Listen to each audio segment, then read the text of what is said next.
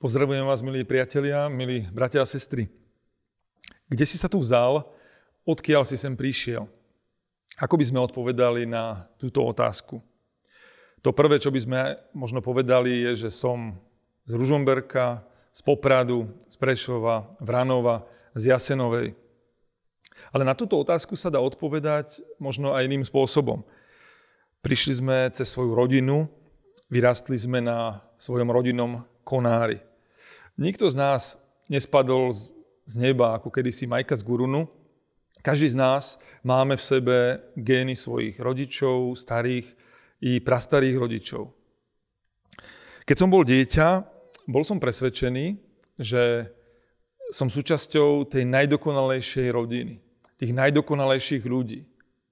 Ale postupne, ako som rástol, postupne, ako mi moji rodičia, starí rodičia rozprávali príbehy tej našej rodiny, ten, ten náš rodinný príbeh, tak som si uvedomoval, že nie sme taká dokonalá rodina. Postupne tie rúžové okuliare som začal strácať. A tak je to asi v každej rodine. Každý rodinný príbeh má svoje svetlé aj svoje tmavé miesta. A napriek tomu sme vďační za to, čo sme cez túto rodinu dostali. Možno je príležitosť aj počas adventu vypočuť si tieto príbehy.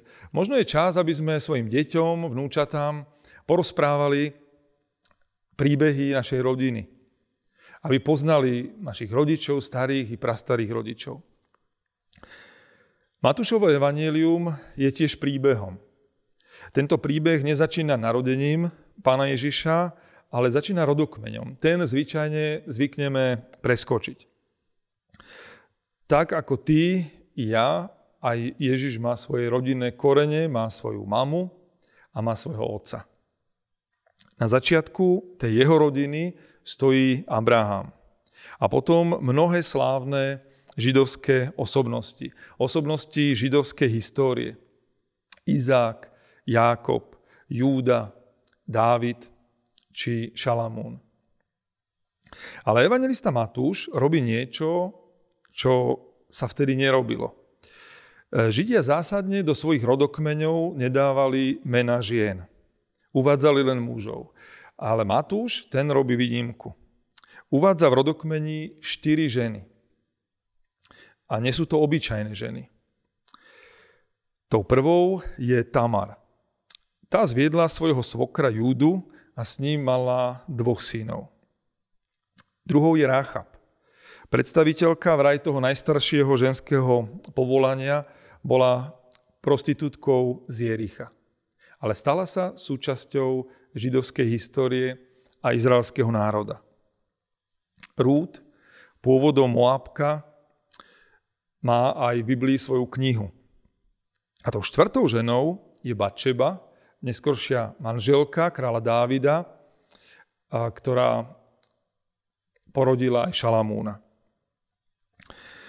V tomto rodokmeni sa nenachádzajú len slávne kapitoly židovských dejín, ale aj temné kapitoly hriechu. A tak je to asi v každej rodine. Sú tam krásne miesta, na ktoré sme hrdí, a potom sú tam tie tmavé miesta, o ktorých sa radšej nerozpráva.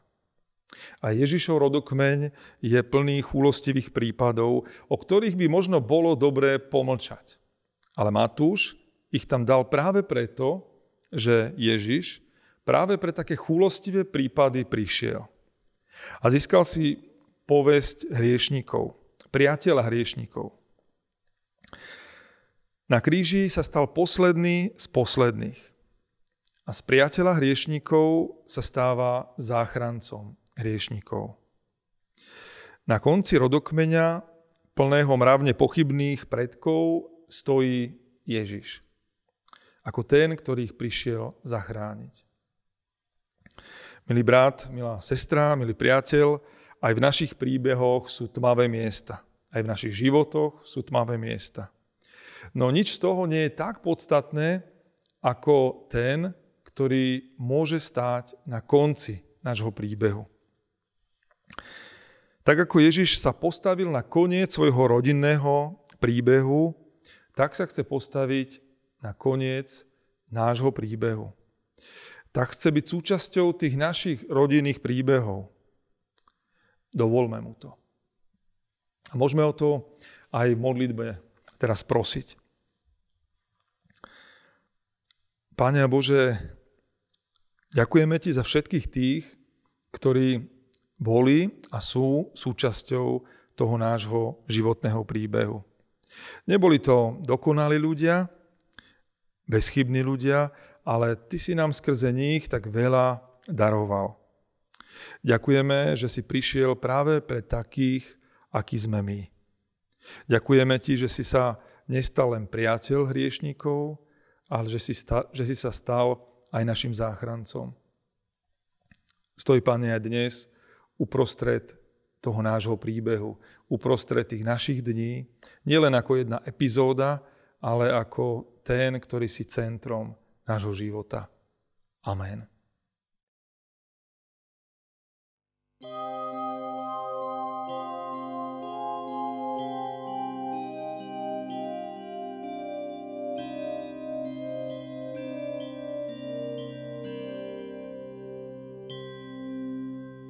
príď, o príde